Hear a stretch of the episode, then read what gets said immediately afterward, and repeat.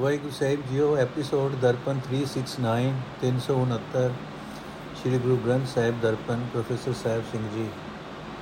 ਮਾਰੂ ਮਹੱਲਾ ਪਹਿਲਾ, ਦਰਸ਼ਨ ਪਾਵਾਂ ਜੇ ਤੁਧ ਭਾਵਾਂ ਭਾਈ ਭਗਤ ਸਾਚੇ ਗੁਣ ਗਾਵਾਂ।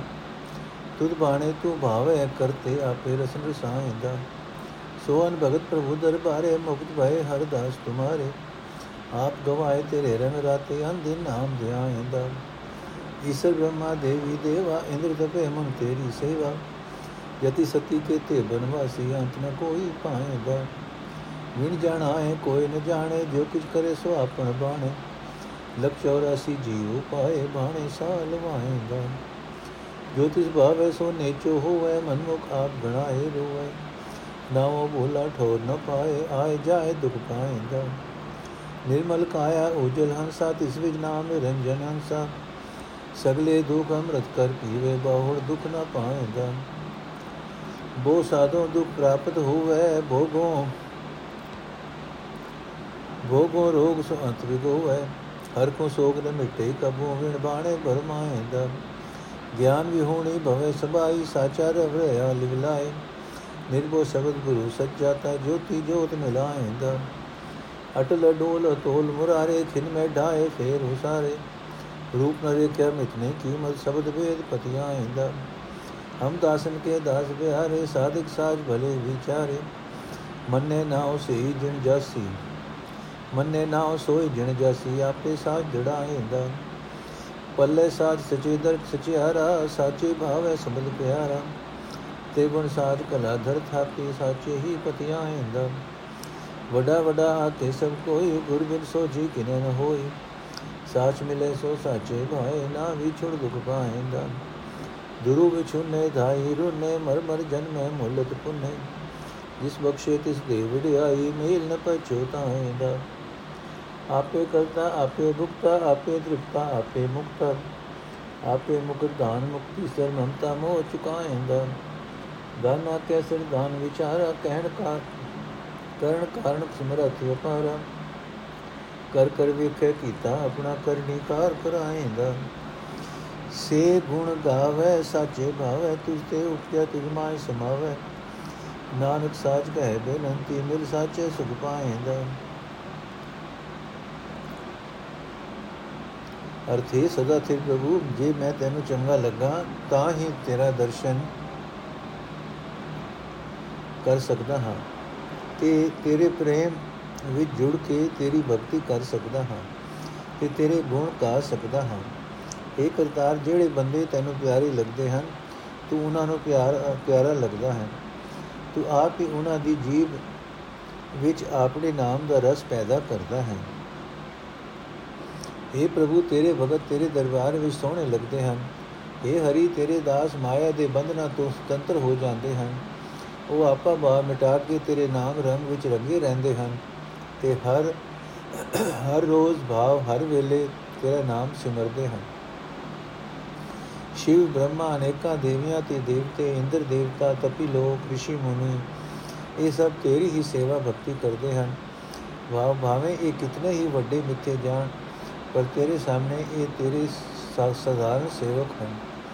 ਅਨੇਕਾਂ ਜਤਧਾਰੀ, ਅਨੇਕਾਂ ਉੱਚ ਆਚਰਣੀ ਤੇ ਅਨੇਕਾਂ ਹੀ ਬੰਨਾਂ ਵਿੱਚ ਰਹਿਣ ਵਾਲੇ ਤਿਆਗੀ ਤੇਰੇ ਗੁਣ ਗਾਉਂਦੇ ਹਨ, ਪਰ ਤੇਰੇ ਗੁਣਾਂ ਦਾ ਕੋਈ ਵੀ ਅੰਤ ਨਹੀਂ ਲੱਭ ਸਕਦਾ।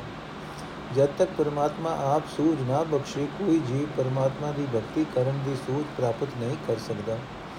ਪਰਮਾਤਮਾ ਜੋ ਕੁਝ ਕਰਦਾ ਹੈ, ਆਪਣੀ ਰਜ਼ਾ ਵਿੱਚ ਆਪਣੀ ਮਰਜ਼ੀ ਨਾਲ ਕਰਦਾ ਹੈ। ਪਰਮਾਤਮਾ ਨੇ 84 ਲੱਖ ਜੁਨਾ ਦੇ ਜੀਵ ਪੈਦਾ ਕੀਤੇ ਹਨ।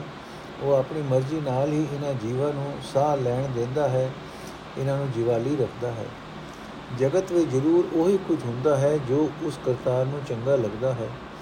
ਆਪਣੇ ਮਨ ਦੇ ਪਿੱਛੇ ਤੁਰਨ ਵਾਲਾ ਮਨੁੱਖ ਇਹ ਇਸ ਅਸਲੀਅਤ ਨੂੰ ਨਹੀਂ ਸਮਝਦਾ। ਉਹ ਆਪਣੇ ਆਪ ਨੂੰ ਵੱਡਾ ਜਿਤਾਂਦਾ ਹੈ ਤੇ ਹਉਮੈ ਵਿੱਚ ਹੀ ਦੁਖੀ ਵੀ ਹੁੰਦਾ ਹੈ। ਪਰਮਾਤਮਾ ਦੇ ਨਾਮ ਤੋਂ ਖੁੰਝਾ ਹੋਇਆ ਮਨੁੱਖ ਕਿਤੇ ਵੀ ਆਤਮਿਕ ਸ਼ਾਂਤੀ ਦਾ ਟਿਕਾਣਾ ਨਹੀਂ ਲੱਭ ਸਕਦਾ। ਜਮਦਾ ਤੇ ਮਰਦਾ ਹੈ, ਜਮਦਾ ਤੇ ਮਰਦਾ ਹੈ ਤੇ ਇਸ ਗੇੜ ਵਿੱਚ ਹੀ ਦੁੱਖ ਪਾਉਂਦਾ ਹੈ। ਉਹ ਸਰੀਰ ਪਵਿੱਤਰ ਹੈ, ਜਿਸ ਵਿੱਚ ਪਵਿੱਤਰ ਜੀਵਨ ਵਾਲਾ ਜੀਵਾਤਮਾ ਵਸਦਾ ਹੈ, ਕਿਉਂਕਿ ਉਸ ਸਰੀਰ ਵਿੱਚ ਪਰਮਾਤਮਾ ਦਾ ਨਾਮ ਵਸਦਾ ਹੈ। ਉਹ ਜੀਵਾਤਮਾ ਸਹੀ ਅਰਥਾਂ ਵਿੱਚ ਮਾਇਆ ਰਹਿਤ ਪ੍ਰਭੂ ਦਾ ਅੰਸ਼ ਹੈ। ਪ੍ਰਭੂ ਦੇ ਨਾਮ ਅੰਮ੍ਰਿਤ ਦੀ ਬਰਕਤ ਨਾਲ ਉਹ ਮਨੁੱਖ ਆਪਣੇ ਸਾਰੇ ਦੁੱਖ ਮੁਕਾ ਲੈਂਦਾ ਹੈ ਤੇ ਮੋੜ ਉਹ ਕਦੇ ਦੁੱਖ ਨਹੀਂ ਪਾਉਂਦਾ। ਬਹੁਤੇ ਭੋਗਾਂ ਦੇ ਸਵਾਦਾਂ ਤੋਂ ਦੁੱਖ ਹੀ ਮਿਲਦਾ ਹੈ, ਕਿਉਂਕਿ ਭੋਗਾਂ ਤੋਂ ਆਖਿਰ ਰੋਗ ਪੈਦਾ ਹੁੰਦੇ ਹਨ। ਤੇ ਮਨੁੱਖ ਅੰਤ ਨੂੰ ਸੁਖਵਾਰ ਹੁੰਦਾ ਹੈ। ਮਾਇਆ ਦੀਆਂ ਖੁਸ਼ੀਆਂ ਤੋਂ ਵੀ ਚਿੰਤਾ ਸੀ, ਚਿੰਤਾ ਹੀ ਪੈਦਾ ਹੁੰਦੀ ਹੈ, ਜੋ ਕਦੇ ਮਿਟਦੀ ਹੀ ਨਹੀਂ। ਪਰਮਾਤਮਾ ਦੀ ਰਜ਼ਾ ਵਿੱਚ ਤੁਰਨ ਤੋਂ ਬਿਨਾ ਮਨੁੱਖ ਭਟਕਣਾ ਵਿੱਚ ਪਿਆ ਰਹਿੰਦਾ ਹੈ। ਸਦਾ ਸਥਿਰ ਰਹਿਣ ਵਾਲਾ ਪਰਮਾਤਮਾ ਸਾਰੀ ਸ੍ਰਿਸ਼ਟੀ ਵਿੱਚ ਗੁਪਤ ਵਿਆਪਕ ਹੈ, ਪਰ ਇਸ ਗੱਲ ਦੀ ਸਮਝ ਤੋਂ ਵਾਂਝੀ ਰਹਿ ਕੇ ਸਾਰੀ ਲੁਕਾਈ ਭਟਕ ਰਹੀ ਹੈ। ਜਿਸ ਮਨੁੱਖ ਨੇ ਗੁਰੂ ਦਾ ਸ਼ਬਦ, ਜੋ ਨਿਰਵੈਤਾ ਨਿਰਭੈਤਾ ਦੇਣ ਵਾਲਾ ਹੈ, ਆਪਣੇ ਹਿਰਦੇ ਵਿੱਚ ਵਸਾਇਆ ਹੈ, ਉਸਨੇ ਸਦਾ ਸਥਿਰ ਪ੍ਰਭੂ ਨੂੰ ਸਾਰੀ ਸ੍ਰਿਸ਼ਟੀ ਵਿੱਚ ਵਸਦਾ ਪਛਾਣ ਲਿਆ ਹੈ। ਗੁਰੂ ਦਾ ਸ਼ਬਦ ਉਸ ਦੀ ਸੁਰਤ ਨੂੰ ਪਰਮਾਤਮਾ ਦੀ ਜੋਤ ਵਿੱਚ ਮਿਲਾ ਦਿੰਦਾ ਹੈ। ਮੂੜ ਮੂੜ ਆਦਿਕ ਦੇਵਤਾਂ ਦਾ ਵੈਰੀ ਪਰਮਾਤਮਾ ਸਦਾ ਕਾਇਮ ਰਹਿਣ ਵਾਲਾ ਹੈ, ਮਾਇਆ ਦੇ ਮੋਹ ਵਿੱਚ ਕਦੇ ਡੋਲਣ ਵਾਲਾ ਨਹੀਂ। ਉਸ ਦਾ ਸਰੂਪ ਕਦੇ ਤੋਲਿਆ ਮਿਣਿਆ ਨਹੀਂ ਜਾ ਸਕਦਾ। ਉਹ ਆਪਣੇ ਰਚੇ ਹੋਏ ਜਗਤ ਨੂੰ ਇੱਕ ਖਿੰਨ ਵਿੱਚ ਢਾ ਸਕਦਾ ਹੈ ਤੇ ਮੂੜ ਪੈਦਾ ਕਰ ਸਕਦਾ ਹੈ। ਉਸ ਦਾ ਕੋਈ ਖਾਸ ਰੂਪ ਨਹੀਂ ਦੱਸਿਆ ਜਾ ਸਕਦਾ। ਉਸ ਦੇ ਕੋਈ ਖਾਸ ਚੇਨ ਚੱਕਰ ਨਹੀਂ ਦੱਸੇ ਜਾ ਸਕਦੇ। ਉਹ ਕਿਹੜਾ ਵੱਡਾ ਹੈ ਤੇ ਕਿਹੋ ਜਿਹਾ ਹੈ, ਇਹ ਵੀ ਨਹੀਂ ਦੱਸਿਆ ਜਾ ਸਕਦਾ। ਜਿਹੜਾ ਮਨੁੱਖ ਆਪਣੇ ਮਨ ਨੂੰ ਗੁਰੂ ਦੇ ਸ਼ਬਦ ਵਿੱਚ ਵਿਲ ਲੈਂਦਾ ਹੈ, ਉਹ ਉਸ ਪਰਮਾਤਮਾ ਦੀ ਯਾਦ ਵਿੱਚ ਪਤੀਤ ਜਾਂਦਾ ਹੈ। ਮੈਂ ਪਿਆਰੇ ਪ੍ਰਭੂ ਦੇ ਉਹਨਾਂ ਦਾਸਾਂ ਦਾ ਦਾਸ ਹਾਂ, ਜੋ ਉਸ ਨੂੰ ਮਿਲਣ ਲਈ ਯਤਨ ਕਰਦੇ ਰਹਿੰਦੇ ਹਨ, ਜੋ ਉਸ ਸਦਾ ਥਿਰ ਸਦਾ ਥਿਰ ਪਰਮਾਤਮਾ ਦੇ ਗੁਣਾ ਦੀ ਵਿਚਾਰ ਕਰਦੇ ਹਨ। ਜਿਹੜਾ ਮਨੁੱਖ ਪਰਮਾਤਮਾ ਦਾ ਨਾਮ ਜਪਦਾ, ਜਪਣਾ ਮੰਨ ਲੈਂਦਾ ਹੈ, ਭਾਵ ਨਾਮ ਜਪਣ ਤੋਂ ਨੂੰ ਜੀਵਨ ਮਨੋਰਥ ਨਿਸ਼ਚੈ ਕਰ ਲੈਂਦਾ ਹੈ, ਉਹ ਜਗਤ ਵਿੱਚੋਂ ਜੀਵਨ ਸਾਥੀ, ਜੀਵਨ ਬਾਜੀ ਜਿੱਤ ਕੇ ਜਾਂਦਾ ਹੈ। ਪਰ ਇਹ ਖੇਡ ਜੀਵਾਂ ਦੇ ਆਪਣੇ ਵਸ ਦੀ ਨਹੀਂ। ਪਰਮਾਤਮਾ ਆਪ ਹੀ ਆਪਣਾ ਸਦਾ ਸਥਿਰ ਨਾਮ ਜੀਵਾਂ ਦੇ ਹਿਰਦੇ ਵਿੱਚ ਦ੍ਰਿੜ ਕਰਾਂਦਾ ਹੈ। ਜਿਨ੍ਹਾਂ ਮਨੁੱਖਾਂ ਦੇ ਪਾਸ ਸਥਿਰ ਰਹਿਣ ਵਾਲਾ ਨਾਮ ਹੈ, ਉਹ ਉਸ ਸਦਾ ਸਥਿਰ ਪ੍ਰਭੂ ਦਾ ਨਾਮ, ਪ੍ਰਭੂ ਦਾ ਰੂਪ ਹੋ ਜਾਂਦੇ ਹਨ। ਉਹ ਸਦਾ ਸਥਿਰ ਨਾਮ ਦੇ ਵਣਜਾਰੇ ਹਨ। ਜਿਸ ਮਨੁੱਖ ਨੂੰ ਪ੍ਰਭੂ ਦੀ ਸਿਫਤ ਸਲਾਹ ਦਾ ਸ਼ਬਦ ਪਿਆਰਾ ਲੱਗਦਾ ਹੈ, ਉਹ ਸਦਾ ਸਥਿਰ ਪ੍ਰਭੂ ਨੂੰ ਚੰਗਾ ਲੱਗਦਾ ਹੈ। ਉਹ ਸਦਾ ਸਥਿਰ ਪ੍ਰਭੂ ਸਾਰੀ ਸ੍ਰਿਸ਼ਟੀ ਵਿੱਚ ਵਿਆਪਕ ਹੈ। ਉਸਨੇ ਆਪਣੀ ਸਤਿਆ ਦੇ ਕੇ ਸ੍ਰਿਸ਼ਟੀ ਰਚੀ ਹੈ। ਸਦਾ ਸਥਿਰ ਨਾਮ ਦਾ ਵਣਜ ਕਰਨ ਵਾਲਾ ਮਨੁੱਖ, ਉਹ ਸਦਾ ਸਥਿਰ ਪ੍ਰਭੂ ਦੀ ਯਾਦ ਵਿੱਚ ਹੀ ਖੁਸ਼ ਰਹਿੰਦਾ ਹੈ। ਉਂਝ ਤਾਂ ਹਰ ਇੱਕ ਜੀਵ ਆਖਦਾ ਹੈ ਕਿ ਪਰਮਾਤਮਾ ਸਭ ਤੋਂ ਵੱਡਾ ਹੈ, ਸਭ ਤੋਂ ਵੱਡਾ ਹੈ, ਪਰ ਸਤਿਗੁਰ ਦੀ ਸ਼ਰਨ ਪੈਣ ਤੋਂ ਬਿਨਾ ਕਿਸੇ ਨੂੰ ਸਹੀ ਸਮਝ ਨਹੀਂ ਪੈਂਦੀ। ਜਿਹੜਾ ਮਨੁੱਖ ਗੁਰੂ ਦੀ ਰਾਹੀਂ ਸਦਾ ਸਥਿਰ ਪ੍ਰਭੂ ਵਿੱਚ ਜੁੜਦਾ ਹੈ, ਉਹ ਉਸ ਸਦਾ ਸਥਿਰ ਪ੍ਰਭੂ ਨੂੰ ਪਿਆਰਾ ਲੱਗਦਾ ਹੈ। ਉਹ ਉਸ ਦੇ ਚਰਨਾਂ ਤੋਂ ਵਿਛੜਦਾ ਨਹੀਂ, ਵਿਛੜ ਕੇ ਦੁੱਖ ਨਹੀਂ ਪਾਉਂਦਾ ਹੈ। ਪਰ ਜਿਹੜੇ ਬੰਦੇ ਮੁੱਢ ਤੋਂ ਹੀ ਪ੍ਰਭੂ ਤੋਂ ਵਿਛੜੇ ਚੱਲੇ ਆ ਰਹੇ ਹਨ, ਉਹ ਢਾਹ ਮਾਰ-ਮਾਰ ਕੇ ਰੋਂਦੇ ਆ ਰਹੇ ਹਨ। ਜਦੋਂ ਜਦੋਂ ਜ਼ਿੰਦਗੀ ਦਾ ਸਮਾਂ ਮੁੱਕ ਜਾਂਦਾ ਹੈ, ਉਹ ਮਰਦੇ ਹਨ, ਜੰਮਦੇ ਹਨ, ਮਰਦੇ ਹਨ, ਜੰਮਦੇ ਹਨ। ਇਸੇ ਗੇੜ ਵਿੱਚ ਪਏ ਰਹਿੰਦੇ ਹਨ। ਜਿਸ ਮਨੁੱਖ ਉਤੇ ਪ੍ਰਭੂ ਮੇਰ ਕਰਦਾ ਹੈ ਉਸ ਨੂੰ ਆਪਣਾ ਨਾਮ ਬਖਸ਼ ਕੇ ਵਡਿਆਈ ਦਿੰਦਾ ਹੈ। ਉਸ ਨੂੰ ਆਪਣੇ ਚਰਨਾਂ ਵਿੱਚ ਮੇਲ ਲੈਂਦਾ ਹੈ। ਉਹ ਮਨੁੱਖ ਮੁੜ ਕਦੇ ਨਾ ਵਿਛੜਦਾ ਹੈ, ਨਾ ਪਛਤਾਉਂਦਾ ਹੈ। ਪ੍ਰਭੂ ਆਪ ਹੀ ਸਾਰੇ ਜਗਤ ਦਾ ਪੈਦਾ ਕਰਨ ਵਾਲਾ ਹੈ। ਸਭ ਜੀਵਾਂ ਵਿੱਚ ਵਿਆਪਕ ਹੋ ਕੇ ਆਪ ਹੀ ਸਾਰੇ ਪਦਾਰਥਾਂ ਨੂੰ ਭੋਗਣ ਵਾਲਾ ਹੈ। ਫਿਰ ਆਪ ਹੀ ਇਹਨਾਂ ਭੋਗਾਂ ਤੋਂ ਰਹਿ ਜਾਣ ਵਾਲਾ ਹੈ ਤੇ ਆਪ ਹੀ ਪਦਾਰਥਾਂ ਦੇ ਮੋਹ ਤੋਂ ਸੁਤੰਤਰ ਹੋ ਜਾਣ ਵਾਲਾ ਹੈ। ਪ੍ਰਭੂ ਆਪ ਹੀ ਮੁਕਤੀ ਦਾ ਮਾਲਕ ਹੈ, ਆਪ ਹੀ ਵਿਕਾਰਾਂ ਤੋਂ ਖਲਾਸੀ ਦੀ ਦਾਤ ਦਿੰਦਾ ਹੈ, ਆਪ ਹੀ ਜੀਵਾਂ ਦੇ ਅੰਦਰੋਂ ਮਾਇਆ ਦੀ ਮਮਤਾ ਤੇ ਮਾਇਆ ਦਾ ਮੋਹ ਦੂਰ ਕਰਦਾ ਹੈ। ਪਰਮਾਤਮਾ ਇਸ ਜਗਤ ਦਾ ਰਚਣ ਵਾਲਾ ਹੈ ਸਾਰੀਆਂ ਤਾਕਤਾਂ ਦਾ ਮਾਲਕ ਹੈ ਤੇ ਬੇਅੰਤ ਹੈ। ਉਹ ਜੀਵਾਂ ਨੂੰ ਆਪਣੇ ਗੁਣਾਂ ਦੀ ਵਿਚਾਰ ਬਖਸ਼ਦਾ ਹੈ ਤੇ ਉਸ ਦੀ ਇਹ ਦਾਤ ਉਸ ਦੀਆਂ ਹੋਰ ਸਭ ਦਾਤਾਂ ਤੋਂ ਸ੍ਰੇਸ਼ਟ ਹੈ। ਸਾਰੀ ਸ੍ਰਿਸ਼ਟੀ ਪੈਦਾ ਕਰਕੇ ਉਹ ਆਪ ਹੀ ਇਸ ਦੀ ਸੰਭਾਲ ਕਰਦਾ ਹੈ ਤੇ ਜੀਵਾਂ ਪਾਸੋਂ ਉਹ ਕਾਰ ਕਰਾਂਦਾ ਹੈ ਜੋ ਕਰਨ ਯੋਗ ਹੋਵੇ। ਜਿਹੜੇ ਜੀਵ ਸਦਾ ਥਿਰ ਪ੍ਰਭੂ ਨੂੰ ਪਿਆਰੇ ਲੱਗਦੇ ਹਨ, ਉਹ ਉਸ ਦੇ ਗੁਣ ਗਾਉਂਦੇ ਹਨ। اے ਪ੍ਰਭੂ, ਸਾਰੇ ਜੀਵ ਸਾਰੇ ਜੀ ਜਦ ਤੇਰੇ ਤੋਂ ਪੈਦਾ ਹੁੰਦੇ ਹਨ ਤੇ ਤੇਰੇ ਵਿੱਚ ਹੀ ਲੀਨ ਹੋ ਜਾਂਦੇ ਹਨ। اے ਨਾਨਕ, ਜਿਹੜਾ ਮਨੁੱਖ ਸਦਾ ਥਿਰ ਪ੍ਰਭੂ ਨੂੰ ਸਿਮਰਦਾ ਹੈ ਉਸ ਦੇ ਸਭ ਦਰ ਤੇ ਬੇਨਤੀਆਂ ਕਰਦਾ ਹੈ, ਉਹ ਸਦਾ ਥਿਰ ਪ੍ਰਮਾਤਮਾ ਨੂੰ ਮਿਲ ਕੇ ਆਤਮਕ ਆਨੰਦ ਮਾਣਦਾ ਹੈ।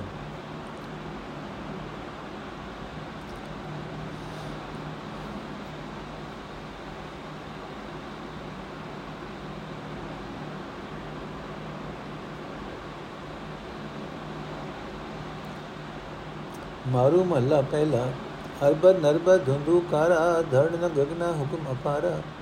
ਨਾ ਦਿਨ ਰਹਿ ਨ ਚੰਦ ਨ ਸੂਰਜ, ਸੁਨ ਸਮਾਦ ਲਗਾਏਂਦਾ। ਖਾਣੀ ਨ ਬਾਣੀ ਪੌਣ ਨ ਪਾਣੀ ਉਪਦ ਹਪਦ ਨ ਆਮਣ ਜਾਣੀ। ਖੰਡ ਪਤਾਲ, ਸਪਤ ਨਹੀਂ ਸਾਗਰ, ਨਦੀ ਨ ਨੀਰ ਵਹਾਏਂਦਾ। ਨਾ ਤਦ ਸੁਰਗ ਮਚ ਪਏ ਅੱਲਾ ਦੋਜਕ ਵਿਸਤ ਨਹੀਂ ਖੈ ਕਾਲਾ। ਨਰਕ ਸੁਗ ਨਹੀਂ ਜੰਮਣ ਮਰਨਾ, ਨਾ ਕੋ ਆਏ ਨ ਜਾਏਂਦਾ। ਬ੍ਰਹਮਾ ਵਿਸ਼ਨ ਮਹੇਸ਼, ਨ ਕੋਈ ਅਵਰ ਨ ਦਿਸੈ, ਏਕੋ ਸੋਈ ਨਾਰ ਪੁਰਖ ਨਹੀਂ ਜਾਤ ਨ ਜਨਮ, ਨਾ ਕੋ ਦੁਖ ਸੁਖ ਪਾਏਂਦਾ।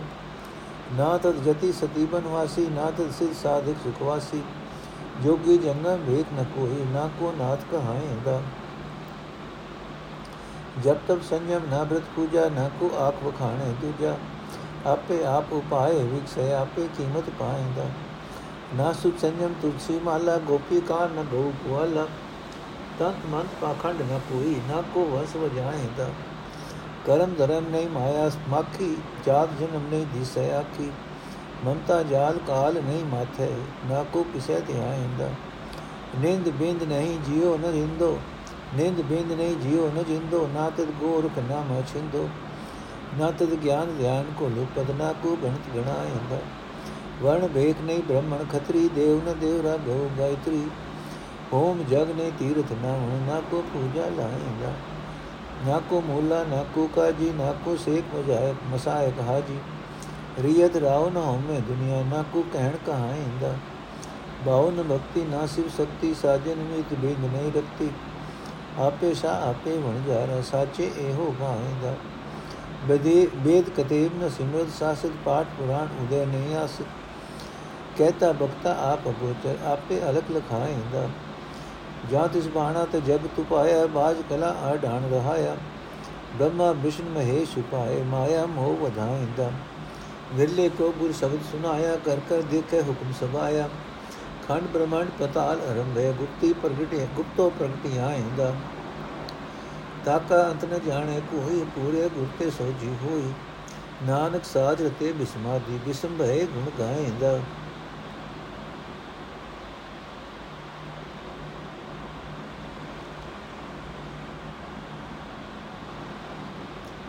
ਅਰਥ, ਜਗਤ ਦੀ ਰਚਨਾ ਤੋਂ ਪਹਿਲਾਂ ਬੇਅੰਤ ਸਮਾਂ, ਜਿਸ ਦੀ ਗਿਣਤੀ ਦੇ ਵਾਸਤੇ ਅਰਬਦ, ਨਰਬਦ ਲਫ਼ਜ਼ ਵੀ ਨਹੀਂ ਵਰਤੇ ਜਾ ਸਕਦੇ।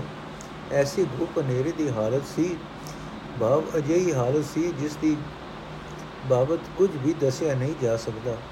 ਤਦੋਂ ਨਾ ਧਰਤੀ ਸੀ, ਨਾ ਆਕਾਸ਼ ਸੀ ਅਤੇ ਨਾ ਹੀ ਕਿਸੇ ਬੇਅੰਤ ਪ੍ਰਭੂ ਦਾ ਹੁਕਮ ਚੱਲ ਰਿਹਾ ਸੀ।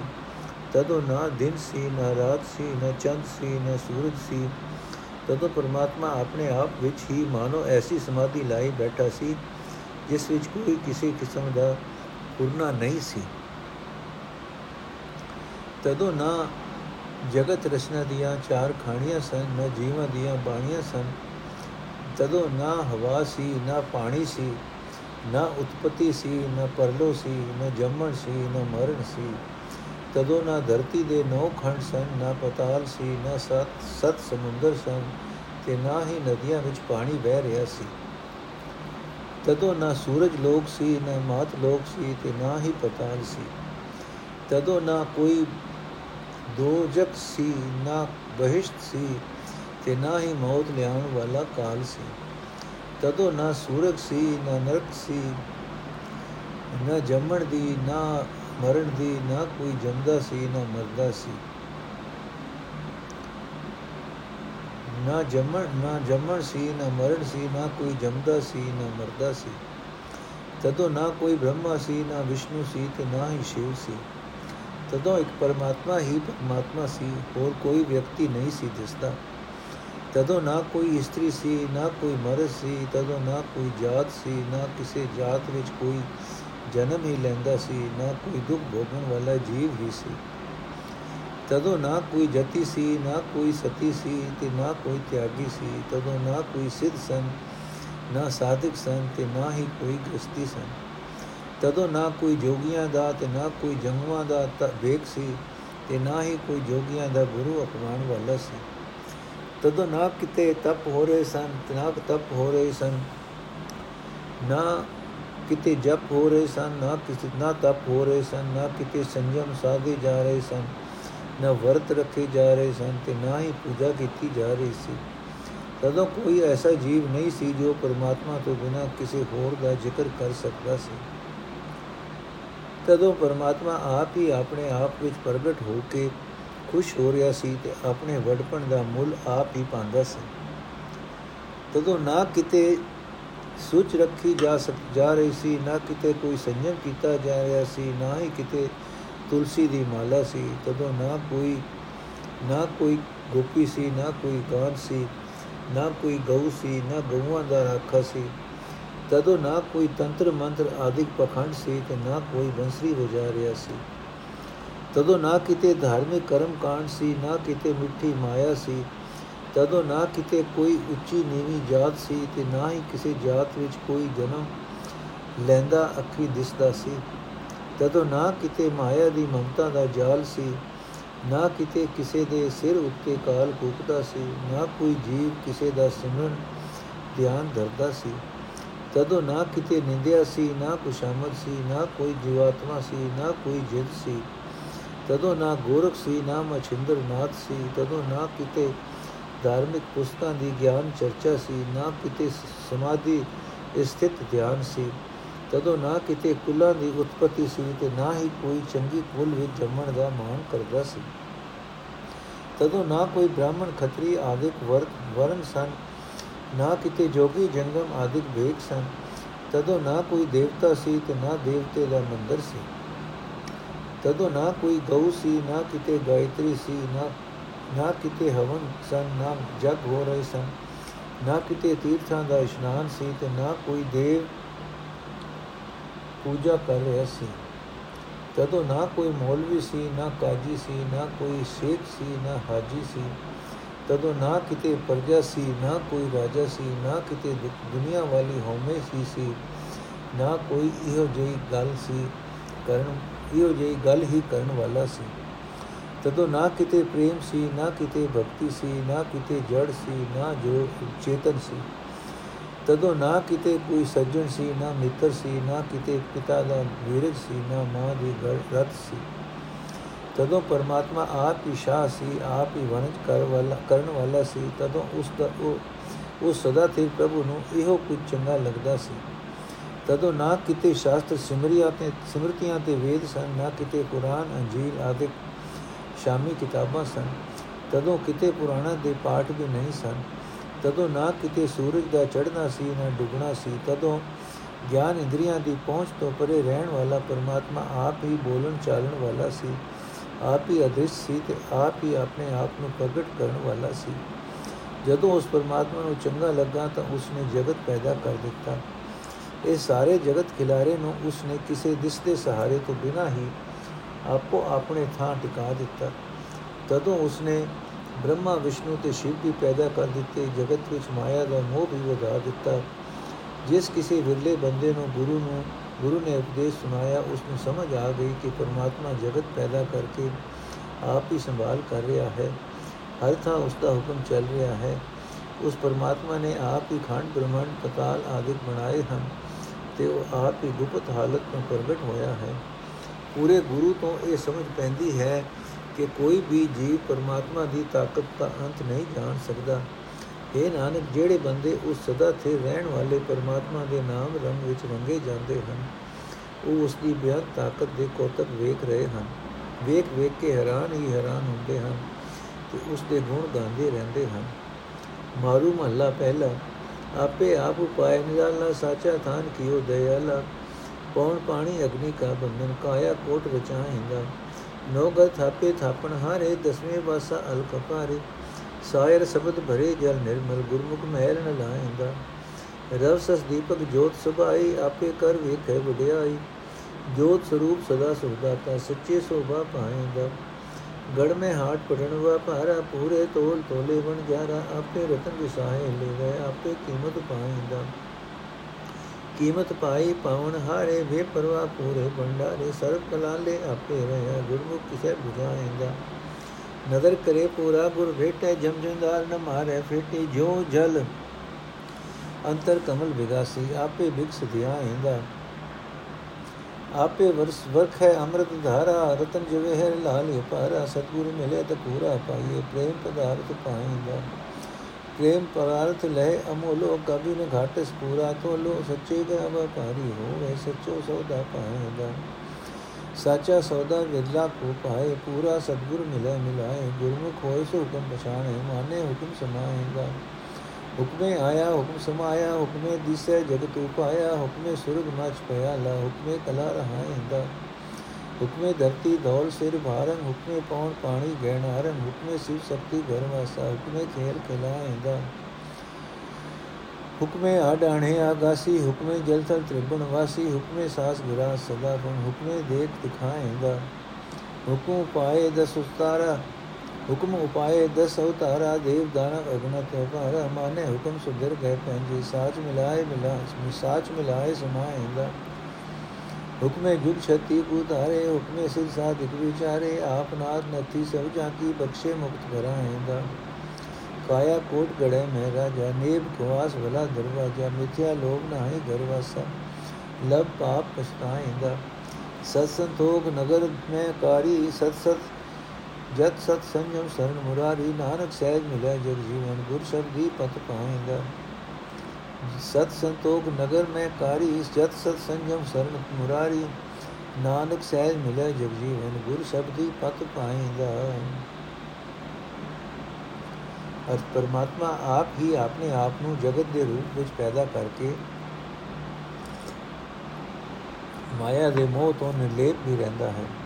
ਹਵਾ, ਪਾਣੀ, ਅਗ ਆਦਿਕ ਤਤਾਂ ਦਾ ਮੇਲ ਕਰਕੇ ਉਹ ਪਰਮਾਤਮਾ ਸਰੀਰ, ਕਿਲਾ ਰਚਦਾ ਹੈ ਤੇ ਸਦਾ ਥਿਰ ਦਿਆਲ ਪ੍ਰਭੂ ਇਸ ਸਰੀਰ ਨੂੰ ਆਪਣੇ ਰਹਿਣ ਲਈ ਥਾਂ ਬਣਾਉਂਦਾ ਹੈ।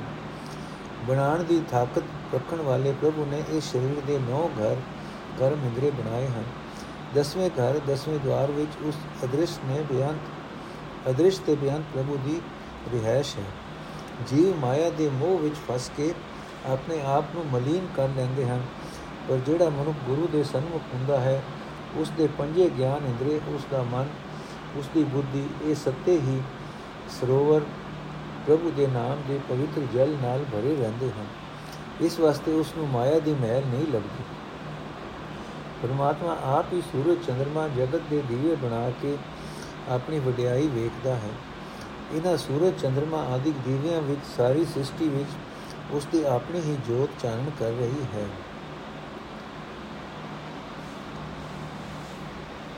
ਉਹ ਪ੍ਰਭੂ ਸਦਾ ਚਾਨਣ ਹੀ ਚਾਨਣ ਹੈ, ਉਹ ਸਦਾ ਜੀਵਾਂ ਨੂੰ ਸੁਖ ਦੇਣ ਵਾਲਾ ਹੈ। ਜਿਹੜਾ ਜੀਵ ਉਸ ਦਾ ਰੂਪ ਹੋ ਜਾਂਦਾ ਹੈ, ਉਸ ਨੂੰ ਪ੍ਰਭੂ ਆਪ ਹੀ ਸੋਭਾ ਦਿੰਦਾ ਹੈ। ਪ੍ਰਭੂ ਦੇ ਰਚੇ ਹੋਏ ਇਸ ਸਰੀਰ ਕਿਲੇ ਵਿੱਚ ਗਿਆਨ ਇੰਦਰੇ ਮਾਨੋ ਬਾਹਰ ਦੇ ਗੇਟ, ਬਾਹਰ ਦੇ ਹਟ ਹਨ, ਜਿੱਥੇ ਪ੍ਰਭੂ ਆਪ ਹੀ ਵਪਾਰ ਕਰ ਰਿਹਾ ਹੈ। ਪ੍ਰਭੂ ਦਾ ਨਾਮ ਹੀ ਇੱਕ ਐਸਾ ਤੋਲ ਹੈ, ਜਿਸ ਦੀ ਰਾਹੀਂ ਕਿਤੇ ਵਣਜ ਵਿੱਚ ਕੋਈ ਘਾਟਾ ਨਹੀਂ ਪੈਂਦਾ। ਇਸ ਪੂਰੇ ਤੋਲ ਦੀ ਰਾਹੀਂ ਪ੍ਰਭੂ ਵਣਜਾਰਾ ਸਰੀਰ ਕਿਲੇ ਵਿੱਚ ਬੈਠ ਕੇ ਆਪ ਹੀ ਨਾਮ ਵਕਰ ਤੋਲਦਾ ਹੈ, ਆਪ ਹੀ ਨਾਮ ਰਤਨ ਵਿਹਾਜਦਾ ਹੈ, ਆਪ ਹੀ ਨਾਮ ਰਤਨ ਦਾ ਠੀਕ ਮੁੱਲ ਪਾਉਂਦਾ ਹੈ। ਪ੍ਰਭੂ ਕਿਸੇ ਵਿਰਲੇ ਭਾਗਾਂ ਵਾਲੇ ਨੂੰ ਗੁਰੂ ਦੀ ਰਾਹੀਂ ਇਹ ਸਮਝ ਬਖਸ਼ਦਾ ਹੈ ਕਿ ਉਹ ਆਪ ਹੀ ਆਪਣੀ ਸਾਰੀ ਸਤਿਆ ਆਪਣੇ ਅੰਦਰ ਰੱਖ ਕੇ ਸਭ ਜੀਵਾਂ ਵਿੱਚ ਵਿਆਪ ਰਿਹਾ ਹੈ ਤੇ ਕਦਰ ਸਮਝਣ ਵਾਲਾ ਪ੍ਰਭੂ ਆਪਣੇ ਨਾਮ ਰਤਨ ਦੀ ਕਦਰ ਪਾ ਰਿਹਾ ਹੈ। ਜਿਸ ਨੂੰ ਇਹ ਸਮਝ ਦਿੰਦਾ ਹੈ, ਉਹ ਉਸ ਦੇ ਉਸ ਬੇਪਰਵਾਹ ਜਿਸ ਨੂੰ ਇਹ ਸਮਝ ਦਿੰਦਾ ਹੈ, ਉਹ ਉਸ ਉਸ ਬੇਪਰਵਾਹ ਪਰਮਾਤਮਾ ਦੇ ਭਰੇ ਖਜ਼ਾਨੇ ਵਿੱਚੋਂ ਨਾਮ ਰਤਨ ਪ੍ਰਾਪਤ ਕਰਦਾ ਹੈ। ਜਿਸ ਮਨੁੱਖ ਉੱਤੇ ਪ੍ਰਭੂ ਦੇ ਮਿਹਰ ਦਾ, ਦੀ ਨਿਗਾਹ ਕਰਦਾ ਹੈ, ਜਿਸ ਮਨੁੱਖ ਉੱਤੇ ਪ੍ਰਭੂ ਮਿਹਰ ਦੀ ਨਿਗਾਹ ਕਰਦਾ ਹੈ ਉਸ ਨੂੰ ਪੂਰਾ ਸਤਗੁਰ ਮਿਲ ਪੈਂਦਾ ਹੈ। ਜ਼ਾਲਮ ਜਮ ਉਸ ਉੱਤੇ ਕੋਈ ਸੱਟ ਫੇਟ ਨਹੀਂ ਕਰ ਸਕਦਾ। ਜਿਵੇਂ ਪਾਣੀ ਵਿੱਚ ਕੋਲ ਫੁੱਲ ਖਿੜਦਾ ਹੈ, ਨਿਰਲੇਪ ਰਹਿੰਦਾ ਹੈ, ਤਿਵੇਂ ਪ੍ਰਭੂ ਆਪ ਹੀ ਉਸ ਮਨੁੱਖ ਦੇ ਅੰਦਰ ਖਿੜ ਕੇ ਆਪਣੇ ਆਪ ਨੂੰ ਸਿਮਰਦਾ ਹੈ।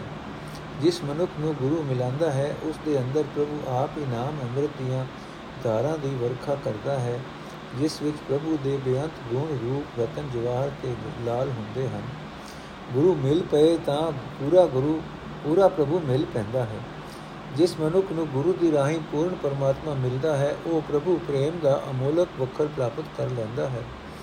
ਗੁਰੂ ਦੀ ਸ਼ਰਨ ਪੈ ਕੇ ਜਿਹੜਾ ਮਨੁੱਖ ਪ੍ਰਭੂ ਪ੍ਰੇਮ ਦਾ ਕੀਮਤੀ ਸੌਦਾ ਹਾਸਲ ਕਰ ਲੈਂਦਾ ਹੈ, ਉਸ ਦਾ ਇਹ ਸੌਦਾ ਘਟਦਾ ਨਹੀਂ। ਜਦ ਕਦੇ ਵੀ ਤੋਲਿਆ ਜਾਏ, ਉਸ ਦਾ ਤੋਲ ਪੂਰਾ ਹੀ ਨਿਕਲੇਗਾ। ਵਾ ਮਾਇਆ ਦੇ ਭਾਵੇਂ ਕਈ ਹੱਲੇ ਪਏ ਹੋਣ, ਉਸ ਦਾ ਪ੍ਰਭੂ ਚਰਨਾਂ ਵਾਲਾ ਪ੍ਰੇਮ ਡੋਲਦਾ ਨਹੀਂ। ਜਿਹੜਾ ਮਨੁੱਖ ਸਦਾ ਥਿਰ ਰਹਿਣ ਵਾਲੇ ਪਰਮਾਤਮਾ ਦੇ ਨਾਮ ਦਾ ਵਪਾਰ ਕਰਨ ਲੱਗ ਪੈਂਦਾ ਹੈ। ਉਹ ਇਹ ਸਦਾ ਥਿਰ ਨਾਮ ਦਾ ਸੌਦਾ ਹੀ ਲੱਭਦਾ ਹੈ। ਪਰ ਜਗਤ ਵਿੱਚ ਕੋਈ ਵਿਰਲਾ ਬੰਦਾ ਸਦਾ ਥਿਰ ਰਹਿਣ ਵਾਲਾ ਇਹ ਸੌਦਾ ਪ੍ਰਾਪਤ ਕਰਦਾ ਹੈ। ਜਿਸ ਨੂੰ ਪੂਰਾ ਸਤਗੁਰ ਮਿਲ ਪੈਂਦਾ ਹੈ, ਗੁਰੂ ਉਸ ਨੂੰ ਇਹ ਸੌਦਾ ਦਿਵਾ ਦਿੰਦਾ ਹੈ। ਜਿਹੜਾ ਮਨੁੱਖ ਗੁਰੂ ਦੀ ਸ਼ਰਨ ਪੈਂਦਾ ਹੈ, ਉਹ ਪਰਮਾਤਮਾ ਦੀ ਰਜ਼ਾ ਨੂੰ ਸਮਝ ਲੈਂਦਾ ਹੈ ਤੇ ਜਿਹੜਾ ਰਜ਼ਾ ਨੂੰ ਸਿਰ ਮੱਥੇ ਤੇ ਮੰਨਦਾ ਹੈ, ਉਹ ਰਜ਼ਾ ਦੇ ਮਾਲਕ ਵਿੱਚ ਹੀ ਲੀਨ ਹੋ ਜਾਂਦਾ ਹੈ। ਰਜ਼ਾ ਨੂੰ ਮੰਨ ਲੈਣ ਵਾਲੇ ਬੰਦੇ ਨੂੰ ਇਹ ਨਿਸ਼ਚਾ ਹੋ ਜਾਂਦਾ ਹੈ ਕਿ ਜੇ ਪਰਮਾਤਮਾ ਦੇ ਹੁਕਮ ਅਨੁਸਾਰ ਜਗਤ ਵਿੱਚ ਆਉਂਦਾ ਹੈ, ਹੁਕਮ ਅਨੁਸਾਰ ਸਮਾ ਜਾ, ਸਮਾ ਜਾਂਦਾ ਹੈ, ਜਗਤ ਤੋਂ ਚਲਾ ਜਾਂਦਾ ਹੈ। ਉਸ ਨੂੰ ਇਹ ਦਿਸਦਾ ਹੈ ਕਿ ਸਾਰਾ ਜਗਤ ਹੁਕਮ ਵਿੱਚ ਹੀ ਪੈਦਾ ਹੁੰਦਾ ਹੈ। ਪ੍ਰਭੂ ਦੇ ਹੁਕਮ ਅਨੁਸਾਰ ਹੀ ਸੁਰਗ ਲੋਕ, ਮਾਤ ਲੋਕ ਤੇ ਪਤਾਲ ਲੋਕ ਬਣਦਾ ਹੈ। ਪ੍ਰਭੂ ਆਪਣੇ ਹੁਕਮ ਵਿੱਚ ਹੀ ਆਪਣੀ ਸਤਿਆ ਨਾਲ ਇਸ ਜਗਤ ਨੂੰ ਆਸਰਾ ਦੇਈ ਰੱਖਦਾ ਹੈ। ਪ੍ਰਭੂ ਦੇ ਹੁਕਮ ਵਿੱਚ ਹੀ ਧਰਤੀ ਬਣੀ, ਜਿਸ ਦਾ ਡਰ ਬਲਦ ਦੇ ਸਿਰ ਉੱਤੇ ਸਮਝਿਆ ਜਾਂਦਾ ਹੈ। ਹੁਕਮ ਵਿੱਚ ਹੀ ਹਵਾ, ਪਾਣੀ, ਆਦਿਕ ਤਤ ਬਣੇ ਤੇ ਆਕਾਸ਼ ਬਣਿਆ। ਪ੍ਰਭੂ ਦੇ ਹੁਕਮ ਅਨੁਸਾਰ ਹੀ ਜੀਵਾਤਮਾ ਦਾ ਮਾਇਆ ਦੇ ਘਰ ਵਿੱਚ ਦਾਸ ਹੋਇਆ। ਪ੍ਰਭੂ ਆਪਣੇ ਹੁਕਮ ਵਿੱਚ ਹੀ ਜਗਤ ਦੇ ਸਾਰੇ ਕੋਤਕ ਪਰਤ ਰਿਹਾ ਹੈ। ਪ੍ਰਭੂ ਦੇ ਹੁਕਮ ਵਿੱਚ ਹੀ ਆਕਾਸ਼ ਬਣਤ, ਆਕਾਸ਼ ਤਣੇ ਹੋਏ, ਤਣੇ ਗਏ। ਹੁਕਮ ਵਿੱਚ ਹੀ ਪਾਣੀ, ਧਰਤੀ ਤਿੰਨੇ ਭਵਨ ਬਣੇ, ਜਿਨ੍ਹਾਂ ਵਿੱਚ ਉਹ ਆਪ ਹੀ ਵਿਆਪਕ ਹੈ।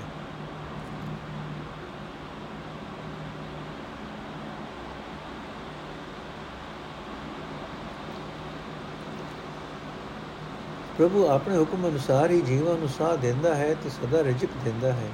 ਪ੍ਰਭੂ ਆਪਣੀ ਰਜ਼ਾ ਵਿੱਚ ਹੀ ਜੀਵਾਂ ਨੂੰ ਸੰਭਾਲ ਕਰਕੇ ਸਭ ਨੂੰ ਦੇ ਵੇਖਣ ਦੀ ਤਾਕਤ ਦਿੰਦਾ ਹੈ। ਪ੍ਰਭੂ ਨੇ ਆਪਣੇ ਹੁਕਮ ਵਿੱਚ ਹੀ ਵਿਸ਼ਨੂੰ ਦੇ 10 ਅਵਤਾਰ ਪੈਦਾ ਕੀਤੇ, ਅਣਗਿਣਤ ਤੇ ਬੇਅੰਤ ਦੇਵਤੇ ਬਣਾਏ ਤੇ ਦੈਤ ਬਣਾਏ। ਜਿਹੜਾ ਜੀਵ ਪ੍ਰਭੂ ਦੇ ਹੁਕਮ ਨੂੰ ਮੰਨ ਲੈਂਦਾ ਹੈ, ਉਹ ਉਸ ਦੀ ਦਰਗਾਹ ਵਿੱਚ ਆਦਰ ਪਾਉਂਦਾ ਹੈ। ਪ੍ਰਭੂ ਉਸ ਨੂੰ ਆਪਣੇ ਸਦਾ ਸਥਿਰ ਨਾਮ ਵਿੱਚ ਜੋੜ ਕੇ ਆਪਣੇ ਚਰਨਾਂ ਵਿੱਚ ਲੀਨ ਕਰ ਲੈਂਦਾ ਹੈ। ਪ੍ਰਭੂ ਨੇ ਆਪਣੇ ਹੁਕਮ ਅਨੁਸਾਰ ਹੀ ਧੁੰਦੂਕਾਰਾਂ ਦੇ 36 ਯੁੱਗ ਗੁਜ਼ਾਰ ਦਿੱਤੇ। ਆਪਣੇ ਹੁਕਮ ਵਿੱਚ ਹੀ ਉਹ ਸਿੱਧ ਸਾਧਕ ਤੇ ਵਿਚਾਰਵਾਨ ਪੈਦਾ ਕਰ ਦਿੰਦਾ ਹੈ। ਸਾਰੀ ਸ੍ਰਿਸ਼ਟੀ ਦਾ ਉਹ ਆਪ ਹੀ ਖਸਮ ਹੈ। ਸਾਰੀ ਸ੍ਰਿਸ਼ਟੀ ਉਸੇ ਦੇ ਹੁਕਮ ਵਿੱਚ ਬੱਝੀ ਹੋਈ ਹੈ। ਜਿਸ ਜੀਵ ਉੱਤੇ ਉਹ ਮੇਰ ਕਰਦਾ ਹੈ, ਉਸ ਨੂੰ ਮਾਇਆ ਦੇ ਬੰਧਨਾਂ ਤੋਂ ਖਲਾਸੀ ਦੇ ਦਿੰਦਾ ਹੈ। ਪ੍ਰਭੂ ਦੇ ਹੁਕਮ ਵਿੱਚ ਹੀ ਸਰੀਰ ਕਿਲਾ ਬਣਿਆ ਹੈ, ਜਿਸ ਨੂੰ ਮੂੰਹ ਸੋਹਣਾ ਦਰਵਾਜ਼ਾ ਲੱਗਾ ਹੋਇਆ ਹੈ। ਜਿਸ ਕਿਲੇ, ਇਸ ਕਿਲੇ ਵਿੱਚ ਆਪ ਹੀ ਰਾਜਾ ਹੈ, ਕਰਮ ਇੰਦਰੀ ਤੇ ਗਿਆਨ ਇੰਦਰੀ ਉਸ ਦੇ ਦਰਬਾਰੀ ਹਨ। ਪਰ ਝੂਠਾ ਲੋਭ, ਪਰ ਝੂਠਾ ਲੋਭ ਚੌਕੀਦਾਰ ਹੋਣ ਕਰਕੇ ਜੀਵ ਨੂੰ ਪ੍ਰਭੂ ਦੀ ਹਜ਼ੂਰੀ ਵਿੱਚ ਅਪੜਨਾ ਨਹੀਂ ਮਿਲਦਾ। ਲੋਭ ਦੇ ਕਾਰਨ ਪਾਪ ਦੇ ਕਾਰਨ ਜੀਵ ਪਛਤਾਉਂਦਾ ਰਹਿੰਦਾ ਹੈ। ਜਿਸ ਸਰੀਰ ਨਗਰੀ ਵਿੱਚ ਸੇਵਾ, ਸੰਤੋਖ, ਜੜ, ਉੱਚਾ ਆਚਰਣ ਤੇ ਸੰਜਮ ਕਾਰਿੰਦੇ ਹਨ ਉਸ ਵਿੱਚ ਵਸਦਾ ਜੀਵ ਪਰਮਾਤਮਾ ਦੀ ਸ਼ਰਨ ਵਿੱਚ ਟਿਕਿਆ ਰਹਿੰਦਾ ਹੈ। ਇਹ ਨਾਨਕ, ਅਡੋਲ ਆਤਮਿਕ ਅਵਸਥਾ ਵਿੱਚ ਟਿਕੇ ਉਸ ਜੀਵ ਨੂੰ ਜਗਤ ਦਾ ਜੀਵਨ ਪ੍ਰਭੂ ਮਿਲ ਪੈਂਦਾ ਹੈ। ਗੁਰੂ ਦੇ ਸ਼ਬਦ ਵਿੱਚ ਜੁੜ ਕੇ ਉਹ ਪ੍ਰਭੂ ਦੀ ਹਜ਼ੂਰੀ ਵਿੱਚ ਇੱਜ਼ਤ ਪਾਉਂਦਾ ਹੈ। ਵਾਹਿਗੁਰੂ ਜੀ ਕਾ ਖਾਲਸਾ, ਵਾਹਿਗੁਰੂ ਜੀ ਕੀ ਫਤਿਹ। ਅੱਜ ਦਾ ਐਪੀਸੋਡ ਇੱਥੇ ਸਮਾਪਤ ਹੈ।